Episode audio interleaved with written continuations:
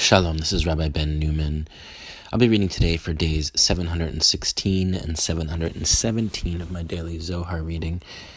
I'll be reading uh, pages, uh, part two of the Zohar, pages 146b and 147a in only English today. Hopefully, soon I'll be able to return to the Aramaic.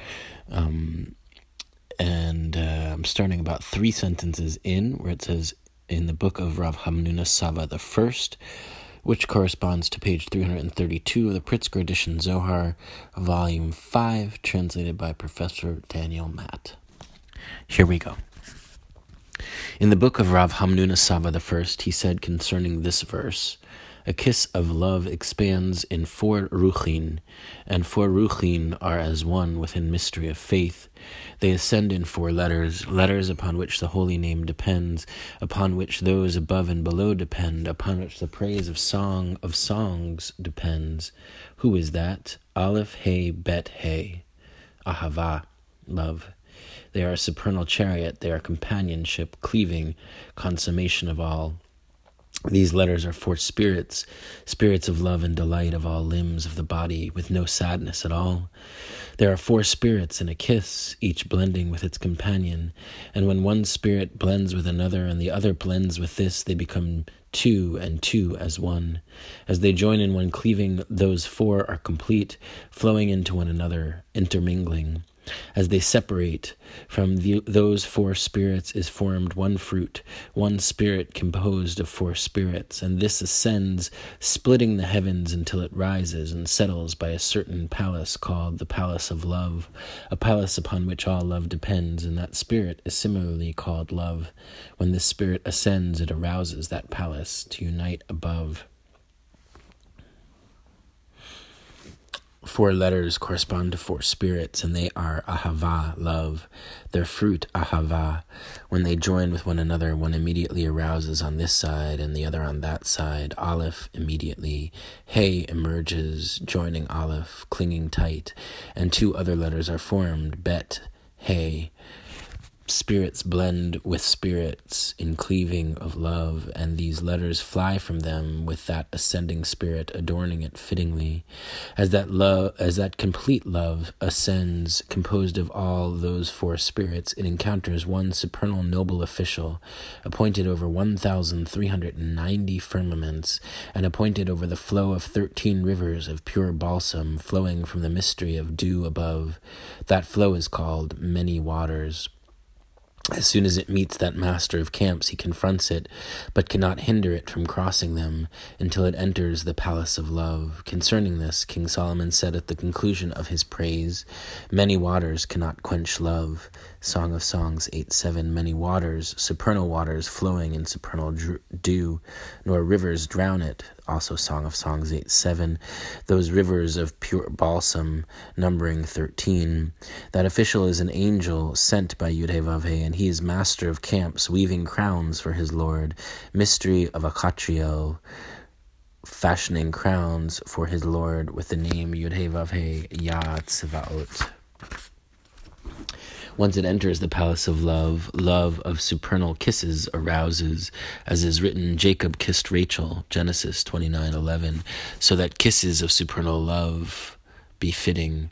Those kisses are the beginning of arousal of, of all love, of cleaving and joining above, and therefore the beginning of praise of this song is, Oh, that he would kiss me. Song of Songs 1 2. Who is he? The one concealed in supernal concealment. Now you might say, concealed of all concealed, kisses depend upon him, and he kisses below. Come and see, concealed of all concealed. There is no one who knows him, and he reveals of himself one tenuous radiance, sealed, not revealed except by one slender path extending from him. This is a radiance illumining all, arousal of all supernal mysteries. It is concealed, sometimes concealed and sometimes revealed, although not revealed at all. An arousal of arousing of kisses depends upon it. Because it is concealed, praise begins in a concealed way. If they depend upon him, what is Jacob seeking here, since kisses depend upon him? Well, certainly so. Oh, that he would kiss me, the one concealed above. By what? now we're on page 147a, by that supernal chariot on which all colors depend and converge. This is Jacob, as one says, clinging to the king clingingly comes through his son. Therefore it is written with the kisses of his mouth. For your love is better, Song of Songs 1 2, referring back to the sun, who illumines the moon with the radiance of those supernal lamps, absorbing light from all of them and illuminating the, illuminating the moon. Those lamps joining it, from where do they shine? The verse goes on to say, Miyayin, from wine, from that preserved wine, from that wine that is joy of all joys. Who is that? The wine giving delight and life to all, living God, wine giving life and joy to all. Footnote 408. The second half of the verse is addressed directly to Tiferet, the sun who illumines Shekhinah, the moon, with the radiance of the sefirotic lamps. This loving radiance issues from Binah, who is pictured as vintage wine, delighting and nourishing all. Binah is also known as living God. According to Brachot 34b, in the name of Rabbi Yoshua, son of Levi, in the world that is coming, the righteous will enjoy, quote, wine preserved in its grapes since the six days of creation, unquote. In the Zohar, this wine symbolizes both the deepest secrets of Torah and also the emanations stored within or flowing from Binah, who is known as, quote, the world that is coming, unquote. Back to the text. Further, miyayin from wine, from that name called Yudhe Vavhe. This is wine of joy, of passionate love, from which all shine and delight. The companions came and kissed him on his head. Rabbi Shimon wept and said, I know for sure that supernal Holy Spirit pulsates within you. Happy is the generation who sees this, for there will be no generation like this until the time when King Messiah comes, for Torah has been restored to her ancientry. Happy are the righteous in this world and in the world that is coming. This is the offering that you shall take from them. Exodus 25 3. Rabbi Elazar said, We have established this verse, and its mysteries have already been told, but I have learned the mystery of the verse as follows, and the verses are difficult. For if they pertain to mystery below, they contradict one another, and if to mystery above, they lack lucidity. Speak to the children of Israel, and have them take me an offering. Exodus 25 2. Fine. You shall take me an offering, Exodus 25 2. Difficult. This is the offering that you shall take from them, really difficult. Everything above and below as one. Footnote 412, we have established this verse. Previously, Rabbi Shimon and the companions had discussed the sefirotic significance of this verse, in particular, that offering alludes to Shekhinah.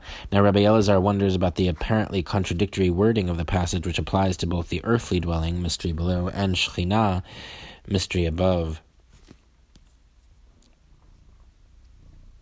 The phrase everything above and below apparently means whether the verse is interpreted spiritually or literally, in other words, relating to mystery above or mystery below.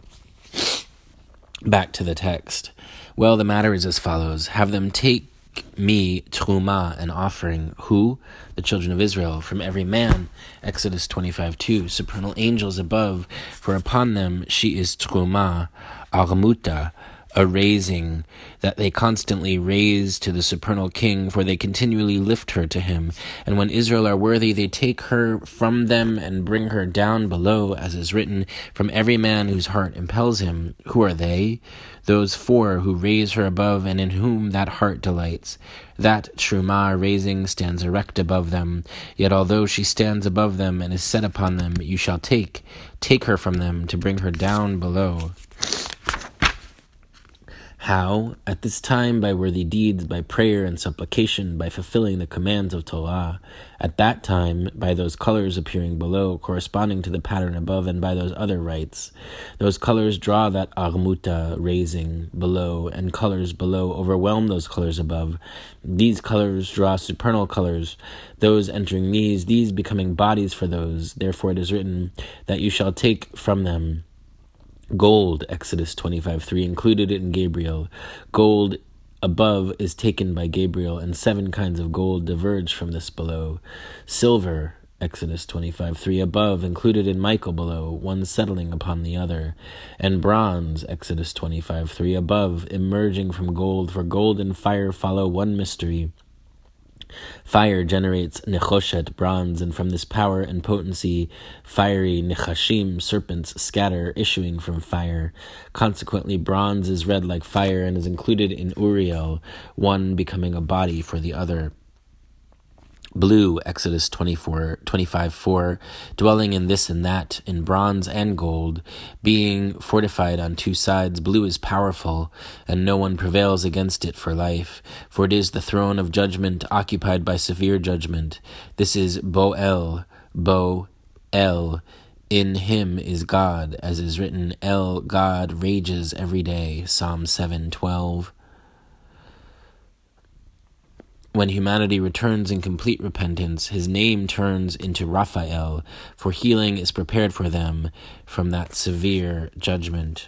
Footnote 418 Blue symbolizes Shekhinah, who draws potent judgment from the left side, inhabited by Hod, bronze, and Din gold.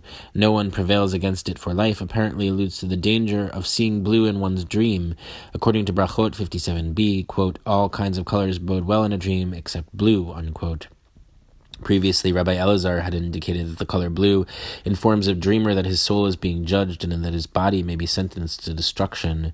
The angel Boel draws the power of judgment from Shekhinah and conveys divine wrath to the world, but when humans turn back to God, he is transformed into Raphael, whose name means approximately God heals, and he heals compassionately. That's it for today's reading or for the last two days reading. Uh, hopefully soon I'll be able to return to the Aramaic. Take care.